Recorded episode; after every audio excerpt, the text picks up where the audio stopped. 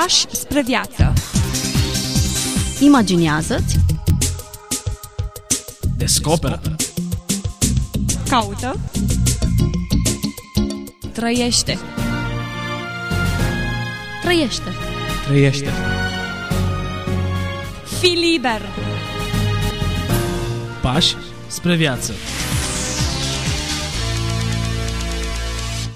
Bine v-am regăsit, dragi ascultători, și astăzi la o nouă întâlnire. Bun revenit pastorului Ghiță Mocan în studioul nostru. Mă bucur să ne reîntâlnim. Astăzi povestim în preajma unui uh, scriitor care l-am regăsit în perioada interbelică. Mihail Sebastian este numele lui. Mihail Sebastian, născut în 1907, s-a stins în 1945 în condiții suspecte și uh, iată o viață scurtă, am putea zice, dar o viață încărcată de evenimente, un destin contorsionat.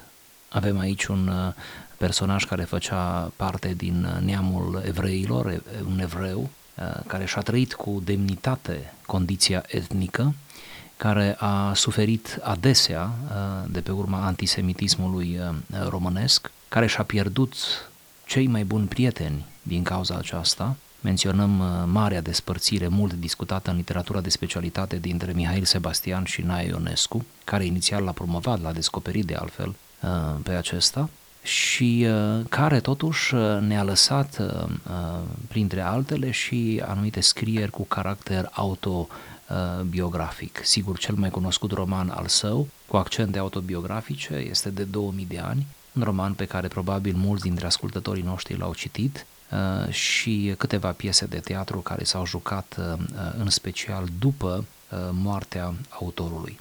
Deci, cum spuneam, Mihail Sebastian, un nume fără de care literatura română și cultura românească a secolului 20 ar fi mult mai săracă. Așadar, astăzi poposim asupra unuia dintre textele pe care el le-a scris, de menționat este că talentul lui a fost mai degrabă valorizat postum decât uh, da. în timpul vieții sale. Uh, și, în mod special, jurnalul lui a stârnit uh, aprecieri critice și a fost o adevărată revelație. Un jurnal publicat după vreo 60 de ani de la... Exact, după, după 90, da. Bun, haideți să ne apropiem de acest text. Poate se cere înainte de lectura textului o mică precizare, o pregătire a ascultătorilor.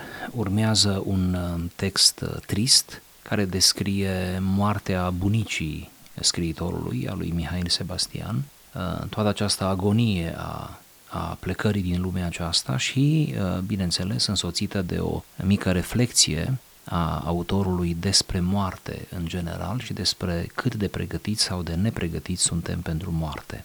Uh, această precizare fiind făcută, putem să trecem așadar direct la acest text pe care eu l-am găsit emoționant. A murit bunica, în 10 ceasuri după un acces de anghină pectorală. Chemat printr-o telegramă, am ajuns la timp ca să-i mai țin vii în mâinile mele mâinile ei. Acele mâini mici, subțiri și osoase, care nu s-au odihnit o clipă în cei 70 de ani, căci și în somn avea tresăriri de neliniște. A murit greu, rezistând până la capăt, suferind cumplit și dându-și seama de tot, până în ultimul moment, cu ochii deschiși și căutători necruțătoare luciditate a moribunzilor. Privirea puțin sticloasă, dar atentă prin supremă încordare, nelăsând să-i scape niciun gest, niciun semn, nicio umbră. De ce atâta împotrivire? Vine moartea, las-o să vină, primește-o. Aș fi vrut ca bătrâna asta noastră să înțeleagă sfârșitul cu această simplitate și să-i surâdă în semn de prietenie, în semn de bună primire. Aș fi vrut să-și aducă aminte de Biblia pe care mi-o citise, de patriarhii prieteni, de nevestele lor împăcate. Aș fi vrut să-și aducă aminte de lumânările aprinse vinerea seara, de tulpanul alb pe care îl purta între sfeșnice de alamă, să-și aducă aminte de pâinea pe care o frânsese cu mâinile ei o viață întreagă, să-și amintească de toate aceste lucruri simple, de toate aceste bucurii potolite și să intre în moarte cu aureola lor casnică. De ce atâta rezistență?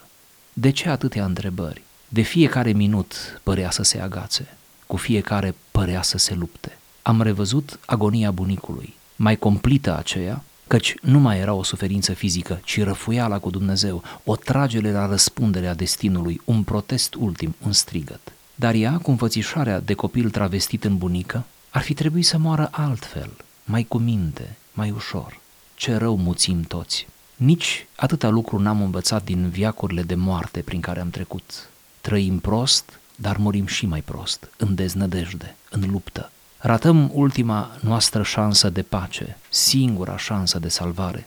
Tristă moarte evreiască a unor oameni care, neviețuind între arbori și dobitoace, n-au avut de unde să învețe frumusețea indiferenței în moarte, demnitatea ei vegetală, cel mai greu păcat iudaic, poate, și atrocitatea doliului evreiesc, veghea de noapte dinaintea înmormântării, clătinarea din cap neîncrezătoare, obosită a femeilor de pază, tânguirea cadișului. Un singur lucru frumos, giulgiul alb al morților. Ar putea fi ceva regal în această întoarcere în pământ, un fapt solemn, bun, generos. Îl mutilăm însă cu deznădejdea noastră, care e sufocantă. Ni se spune sceptici, dar nu merităm asemenea laudă. Am văzut cum se plânge la o momentare ovreiască și nu știu ceva mai despletit, mai lamentabil să te agați cu atâta încăpățânare de viața aceasta, să renunți la tot, numai ca să nu renunți la ea, să o năbuși cu iubirea ta disperată și să te crezi pierdut când ai pierdut ce oribilă neputință de a privi cu un cap mai sus. Cine s-a rezemat odată de un copac, cine s-a gândit vreodată cu melancolie la singurătatea lui, nu poate să nu întâmpine moartea cu sentimentul de a fi, orice s-ar întâmpla deasupra ei puțin deasupra ei, zâmbindu-i cu îngăduință, cu amiciție, cu o ușoară emoție de revedere, cu o ușoară înfiorare senzuală. Doliul nostru e visceral, e tiranic, e lipsit de înțelegere. Mai mult și mai grav, e lipsit de iubire. Din câte lucruri triviale sunt în sensibilitatea ovreiască, doliul ăsta, care seamănă cu o descompunere, este cel mai josnic. Cred însă că l-am de- deprins aici, în ghetou, Moartea în Biblie este un fapt împărătesc. Durerea mamei mă dezolează, mă irită chiar, căci aș voi-o nu resemnată, dar înțelegătoare. Am avut câteva momente de ceartă aproape. A fost mama mea și vreau să o plâng, mi-a spus răstită, apărându-și dreptul de a jeli. Am uneori răutăcioasa impresie că a găsit în plâns o voluptate nouă și că o caută întradins. Sunt nedrept de sigur, că știu câtă iubire rănește fără uitare moartea bunicii. Dar tocmai asta nu vreau să iert. Iubirea aceasta cu drepturi mai tari decât moartea. Iubirea aceasta care se zbate să rețină aici legată o umbră trecută dincolo. Nu există asemenea drepturi. Nu pot exista asemenea drepturi. Mai este vorba de încă ceva care mă neliniștește. Am impresia că aici e angajată libertatea mea personală. Nu pot accepta ca într-o zi, venind-mi rândul să mor, să lasă în urma mea asemenea dureri sălbatice, fără salvare, fără sens. Nu vreau să fiu iubit cu atâta intoleranță. Dacă viața mea mi-ar cere într-o zi să o dau pentru ceva, pentru o revoluție, pentru o dragoste, pentru o prostie, gândul că mama ar suferi pentru mine în halul în care suferă azi ar fi un act de teroare. Are ea dreptul să sufere așa? Nu e asta o încălcare asupra îndreptățirii mele de a dispune? Nu este asta o piedică în desfășurarea destinului meu? Nu e o groaznică presiune morală? Se iubește prea nedrept, prea apăsător, prea la înnăbușire, prea la nedemnitate. Sunt prea multe devotamente în familia ovreiască, prea multe efuziuni, prea multe renunțări. Un abuz nepermis de copii buni și de mame gata de sacrificiu. Nici o rezervă, nici o răceală. Asta duce inevitabil spre compromisuri lente invidiez demna, stăpânita răceală țărănească, o sărutare de mâini și plecarea în lume, iar moartea când vine, vine și ea, ca o rudă. E un text care cuprinde o varietate de sentimente. În fața sicriului sunt multe gânduri și multe reflexii pe care le poți avea, legate de propria viață, moarte, de viața și umplarea celor dragi. Dar iată aici o adevărată pleiadă legată de modul în care jelești, îți da. asumi doliul. De fapt, aici este o reflexie despre doliu, despre cum receptăm, cum uh, percepem, cum reușim să ne remontăm și să trecem peste pierderea cuiva drag. Cum doliu e o etapă legitimă. E normal să resimți pierderea și să exprimi, uh, să-ți exprimi durerea într-un anumit fel. Ceea ce face autorul în acest text e sancționează nu dreptul de a jeli, ci modalitatea în care o faci fără fără rațiune. Elementul irațional din doliu, nu? Așa este. ne cerem încă o dată scuze ascultătorilor pentru această emisiune ușor mortoară, prin subiectul ei, dar din când în când avem nevoie. Mihail Sebastian a fost el însuși afectat de moartea bunicii. În scrierile lui această bunică apare în, figu- în, cum să zic, în ipostaze foarte frumoase, luminoase, candide. Pe de altă parte a fost milă de mama, care își îngropa mama, cum am zice, mama lui. Înțelegea realitatea aceasta, despărțire irreversibilă, nu, care vine prin moarte, dar pe de altă parte este supărat pe neamul lui, în cazul acesta neamul evreiesc, pentru că uh, ajunge la un tip de jale oarecum teatrală. Acum nu se folosește de cuvântul teatral, dacă cam acolo ne duce întregul text. Adică deja se pune poveste în poveste și parcă deja uh, jalia devine un program aproape artistic, teatral, care se include în, în, în evenimentul morții, dar care parcă se desprinde la un moment dat de, de eveniment, parcă nu mai este umană și pledează el pentru această moarte asumată, liniștită, împăcată, senină, o trecere o trecere dincolo. Se întreabă de ce bunica a avut aceeași soartă cu bunicul. Bunicul, el povestește că a murit într-o agonie totală, dar el zice bunica ar fi trebuit să fie altfel. Bunica a fost mai înțeleaptă, bunica a fost, o, a fost mamă la rândul ei, bunica ar fi trebuit să, să moară altfel. Sunt mai multe dezamăgiri. Dezamăgire față de agonia finală a bunicii și față de jalea irațională a mamei. Încerc să sesizez unde zărea împotrivirea bătrânei. Dacă ea suferea de anghină pectorală, a mai supraviețuit 10 ani, 10 ceasuri în urma acestui acces, ar fi vrut să vadă o anumită seninătate. Da. Seninătate pe care nu o regăsea, ci găsea o privire sticloasă analitică. E greu de citit ce putea să vadă în acea privire. Sigur. Dorința de a trăi, dorința de a reduce uh, durerea, teama de, de ce va urma. Sigur. În general, uh, bolile legate de inimă, nu? Uh, și accesele de felul acesta uh, produc o spaimă, spun specialiștii, nu? Produc o spaimă inconștientă, nu? De necontrolat, da? Probabil că asta a, a văzut, de fapt, Sebastian și a, a tălmăcit, da, felul lui. Reproșul pe care îl are e că în momentul acela final nu a regăsit istorisirile Bibliei, povestea Bibliei în ochii bătrânei. Da, și ce frumos spune el, de ce nu și-a adus aminte, de ce nu m-a pus să-i citesc, sau nu și-a adus aminte de, uh, de patriarhi și de nevestele lor împăcate. Uh, de ce nu și-a adus aminte de marile exemple? De ce în ultimele momente parcă ne trădăm toată cunoașterea și experiența anterioară? De ce? Sau poate examenul este atât de mare? Și în fine, ca să complicăm și mai mult lucrurile, mergând pe mâna lui Mihail Sebastian, el zice, este corectă o iubire irațională până la urmă, adică atât de mult să iubim pe cineva încât, încât să cădem în uh, iraționalitate când el pleacă? Oare nu e semnul unei iubiri să-l lași să plece, în sensul acesta, să-l lași să plece, pentru că el tocmai uh, a plecat? Iată ce subtilități. Și lucrurile acestea nu le poate înțelege decât cineva care uh, a trecut în mod conștient prin despărțiri de felul acesta, altfel uh, nu le poate înțelege. Dar majoritatea oamenilor și ascultătorilor noștri au trecut prin așa ceva. Acum, discursul său uh, supărat pare discursul unei persoane care stă pe margine și analizează comportamentul da. cuiva. Și implicit al neamului său, a etniei lui, da. Da, e interesant să ne uităm printre obiceiurile pe care le au, de la Giurgiu da. Alb, la da. lumânările aprinse vineri seara, tulpanul da. alb, da. speșnicele de alamă, elemente care țin de iudaism și cu care noi nu suntem foarte familiarizați, dar uh, avem și noi în cultura noastră populară propriile jelanii și cântece de jale sau ritualuri legate de înmormântare, da. de la priveg și toate celelalte pe care le putem asocia cu acest eveniment. Cât din toate lucrurile acestea normale până într-un anumit punct. Doliu este o etapă normală pe care trebuie să o parcurgi, nu poți fugi de ea. În momentul în care intervine o, o, o pierdere de acest gen, trebuie să treci pe acolo. Însă, cât din tot ritualul acesta devine parte unei spectacol și cât este o trăire internă în care reușesc să-mi dau seama că e un prag pe care celălalt trebuie să-l treacă.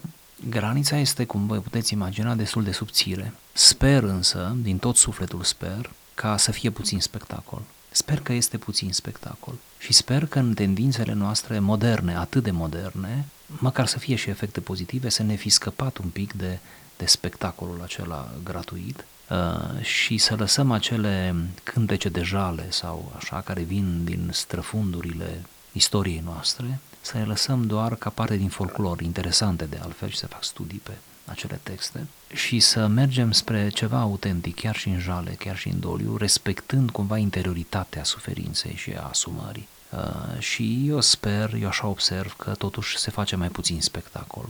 Iar cine totuși face spectacol într-o astfel de ocazie, cade de la bun început într-un soi de ridicol și este cumva, este cumva respins, să zic așa, de către majoritatea oamenilor care se află acolo. Sper din suflet să fie mai mult bun simț și cred că este mai mult bun simț. Gradul de civilizare, până la urmă, a omului ar trebui să-și spună cuvântul.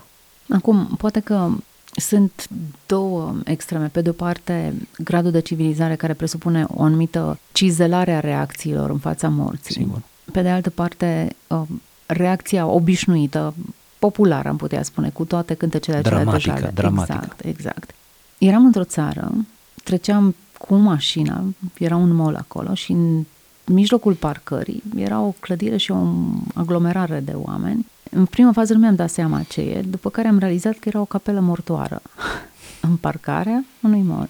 Și pe moment mi s-a părut foarte nepotrivită asocierea, după care am gândit ce bine că au plasat-o acolo, în toată frenezia aceasta a shoppingului și a alergării după cumpărători, să treci pe lângă o capelă care e cam tot timpul populată, în mijlocul parcării, și să-ți amintești de efemeritatea vieții, de cât de puțin s-ar putea să ai nevoie de pereche de pantofi după care alergi așa de mult sau după toate celelalte elemente care le socotești centrale pentru alergătura ta.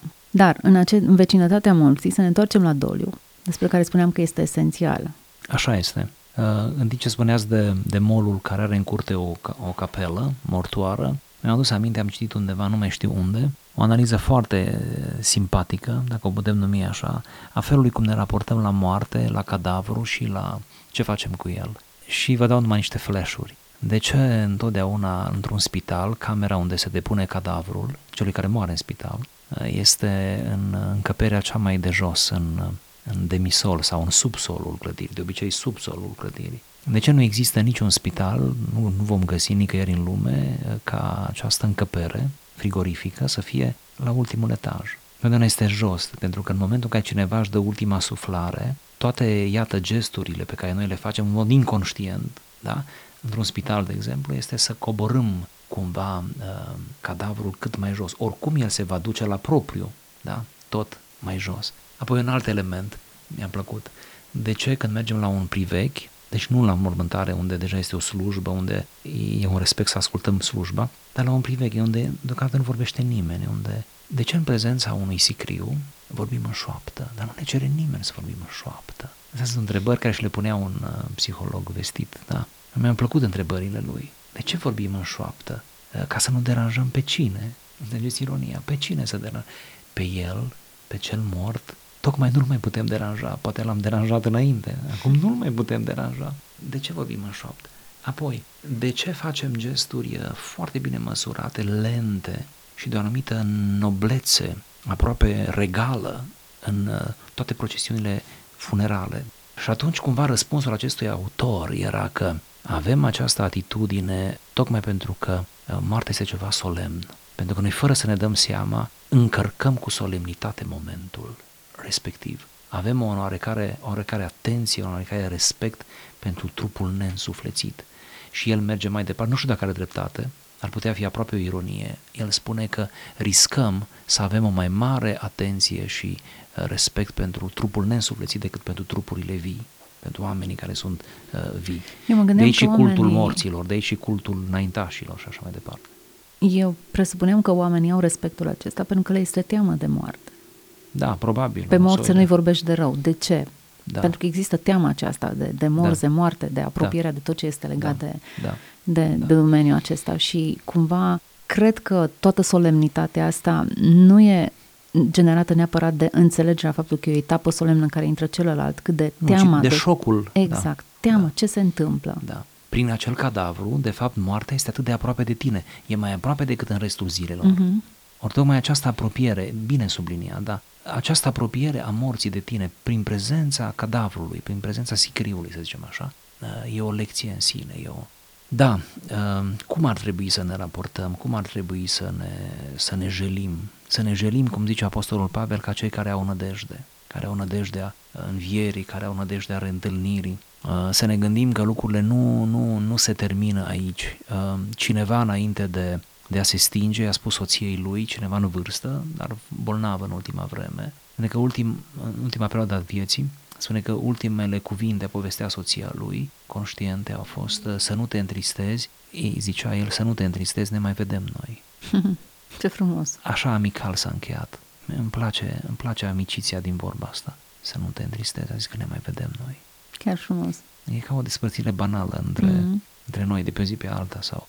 Pe de altă parte, întorcându-ne la, la doliu, mi-amintesc de patriarhi și de acolo e așa de bine marcată. Avea o perioadă, stăteau toți, jeleau alea 40 câte zile și hotărau ei pentru, în funcție de importanța și gradul de apropiere. Dar era o perioadă în care stăteau jos, jeleau, după care se ridicau, porneau și mergeau Sigur. mai departe. Și um, mi s-a părut extrem de important înțelegerea nevoii. Iar pentru ei mișcarea era în primul rând fizică. Da. Adică plecau din locul acela. Uh-huh. Uh, da, e ușor de dat sfaturi, uh, totuși să ne permitem mici uh, reflexii. Uh, e important ca după ce ai jelit sau după perioada acută de jale, să zic așa, care nu poate să dureze ani de zile, care nu poate să dureze la infinit, ca să precizăm, dar după perioada acută de jale să te desprinzi, te desprinzi emoțional, să, să încerci să te desprinzi emoțional, să te desprinzi chiar din punct de vedere fizic cumva. Te ajută dacă te poți să călătorești, să nu știu, fiecare după posibilități, după cum simte. Dar uh, să nu rămâi în mediu, aș zice. Iar cei apropiați să aibă suficientă înțelepciune uh, și uh, după o anumită perioadă să nu se rediscute aceeași poveste, această poveste în toate întâlnirile lor, adică să nu. Până la un punct îi face bine celui care a trecut prin pierdere, să, să povestim despre persoana care s-a dus. De la un punct nu îi mai face bine. De la un punct nu-l mai ajuți punctul acela în prietenie se poate depista într-o relație de prietenie, îl pot simți, la asta mă refer, dar sunt, sunt deja oameni deschiși, eu sper că majoritatea sunt așa și spun, ok, să vorbim despre altceva, adică te invită el să, să depășim momentul acesta. Așa cum e normal să fie jale, e normal să te vindești din jale, cum e normal să fie boală, e normal să ne vindecăm din boală. Specialiștii spun că avem cazuri uh, uneori de jale cronică sau așa ceva cineva care nu mai dorește să iasă din starea aceea și se ajunge inevitabil la depresie. Să nu uităm extrema cealaltă în care se refuză doliu. Da. În mod special copiii sau persoane, deși nu doar, trec prin etapa aceasta. E prea dureros ca să gelesc. Prin da. urmare, îl neg și merg mai departe. Dar acea parte din mine care nu a da. plâns, lacrimile aceasta, acele pe care nu le-am Aceasta vărsat. este o atitudine infantilă, se întâlnește în special la copii, o fac în mod inconștient și poate e modul lor de a supraviețui traumei Uh, și inventează în mintea lor tot felul de scenarii. Toți facem scenarii în fond și adulții, dar ei chiar cred în ele și se pot dedubla într-un fel. Uh, mai trist este să vedem infantilisme de felul ăsta la cei, uh, la adulți, la maturi. Eu cred că ref- ați refuzat doliul, uh, uh, pur și simplu îți refuzi vindecarea. Oricât de dur ar suna, îți refuzi vindecarea. Trebuie să-ți vergi lacrimile, dar asta scrie în Biblie dacă ne tot raportăm la Scriptură. Asta scrie în toate cărțile bune din lume. Asta au spus-o toți oamenii care au avut ceva de spus în lumea asta. Trebuie să-ți verși lacrimile toate și după ce ai vărsat-o pe ultima, uh, să te ridici și să pleci mai departe. Există viață dincolo de pierdere, nu? Asta privind moartea din perspectiva celor care rămân și care ar trebui să se raporteze cu, da, cu durerea pierderii, cu speranța și nădejdea reîntâlnirii, da. cu simplitatea acceptării unui mers al lucrurilor și a unei inevitabile realități față de care nu avem cum să ne eschivăm întorcându-ne la persoana care stă față în față cu moartea, în cazul în care îți mai rămâne acel răgaz, cele 10 ore sau eu da, știu cât, cele da. câteva minute în care tu să ai răgazul să te pregătești. Interesantă reacția pe care o au oamenii în iminența morții. Foarte interesantă. Din văzute și din citite. Este aproape o impolitețe însă să, să vorbim foarte mult despre asta câte vreme noi suntem încă destul de vii și nu avem perspectiva asta imediată a morții. Pe Dar, de altă parte ne putem imagina scenariul, da, poate ne da. ajută să reușim mai bine în momentul în care vom fi în iminența ei. Hai să vă spun ceva. În rugăciunile românești vechi, care datează de vreo câteva secole, ce am găsit eu uneori prin anumite cărți, deci în rugăciuni vechi românești, în multe dintre ele eu am găsit, care poate fi un punct de plecare, eu am găsit că după ce îi cere lui Dumnezeu tot felul pentru viața lui, pentru familia lui, pentru așa, rugătorul încheie aproape invariabil cu cuvintele Doamne, dăm trecere bună, sau zice, dăm trecere senină din lumea aceasta. Și în ceasul sau în clipa morții mele, dăm inimă cumva liniștită, dăm inimă deschisă și merge rugăciunea mai departe și dăm răspuns bun la ta judecată de apoi. Și atunci rugăciunea trece, vedeți, rugăciunea trece și astea sunt rugăciuni anonime, deci nu știm cine le-a scris. Probabil mai mulți, probabil că generații de creștini au tot cizelat la aceste rugăciuni. Deci iată cum rugăciunea nu se oprește la moarte, ci rugăciunea trece dincolo de moarte. Ce am vrut să spun cu asta? Apropo de pregătirea noastră pentru ca să facem față bine momentului, situației. Mă gândesc că suntem nepregătiți și din cauza că rugăciunile noastre din vremurile bune nu se duc până la moarte. Mă refer rugăciunile. Nu se duc până la moarte. Noi avem o, un, un stil de a ne ruga extrem de uh, confiscat de prezent și de realitatea imediată. Noi facem rugăciuni de oameni activi, noi, facem, noi și în rugăciune ieșim bine. Doamne, ajutăm să fac, uitați câte verbe, ce verbe folosim. Nu mă lăsa să, să cad, nu mă lăsa să mi se întâmple. Doamne, protejează-mă să nu mi se întâmple. Noi de asta nu suntem pregătiți pentru când se întâmplă, că noi mereu în rugăciune, știți, inconștient punem să nu mi se întâmple, să nu, să nu fie. Uh, pe când rugăciunile adânci merg până la moarte și să spui, să-ți pui propria moarte în rugăciune. Acum eu vă întreb, nu trebuie să-mi răspundeți, întreb pe ascultători. Când te-ai rugat ultima dată pentru propria moarte? Eu mă rog foarte rar și când mă mai rog, mă rog cu aceste rugăciuni, că le-am găsit și îmi trezesc conștiința. Deci de aceea nu suntem pregătiți pentru moarte, că nu ne rugăm pentru ea. Hmm. M-am trezit rugându-mă pentru moarte și mă gândeam, Doamne, ce naiv să-ți recomand eu cum și nu neapărat când, ci cum să mă numai că aceea nu e rugăciune, de aceea și eu am, alea sunt pretenții. da, că mă gândeam că tu știi mai da. bine exact cum ar trebui da. și cum te-ar onora mai mult moartea mea. Până acelea la urmă, de ce aș regiza da. eu sau ți-aș spune eu cum ar trebui să fie? Nu ar fi mai bine să ne rugăm, Doamne, oricum ar fi să fie, Doamne, dă-mi atitudinea împotrivită. Mult mai înțelept, așa e. Da. Pentru că această ființă despre care se povestește în textul nostru uh, se pare că n-a fost pregătită, dar e ușor să criticăm noi pe alții. Da, exact asta da, mi da, se Și nu vreau să cădem în extrema aceasta. Da, Chiar mi-era oricum... teamă că nepotul eu criticăm puțin prea ușor, gândindu-se da. că e în afara morții, da, exterior da, ei. Da. Trebuie să încheiem aici emisiunea. Uite, o emisiune în care am uh, zis că atacăm un subiect uh, urât, trist, dar foarte necesar. Dacă nu discutăm acum, ne prinde pe picior greșit. Cei vii trebuie să vorbească despre moarte, nu? Da. Trăim urât, spunea autorul acestui text și murim și mai urât. Mihai Sebastian a fost autorul asupra căruia am discutat. E un pseudonim, în numele real Iosif Hecher și um, am uh, poposit în acest text care vorbește despre moartea bunicii. Un subiect greu, dar exact cum spuneam, nu ar trebui să fim nepregătiți atunci când vorbim despre el. Vă dorim în continuare audiție plăcută, Dumnezeu să vă binecuvânteze. Pași spre viață. Imaginează-ți. Descoperă. Caută. Trăiește. Trăiește. Trăiește. Fii liber. Pași spre viață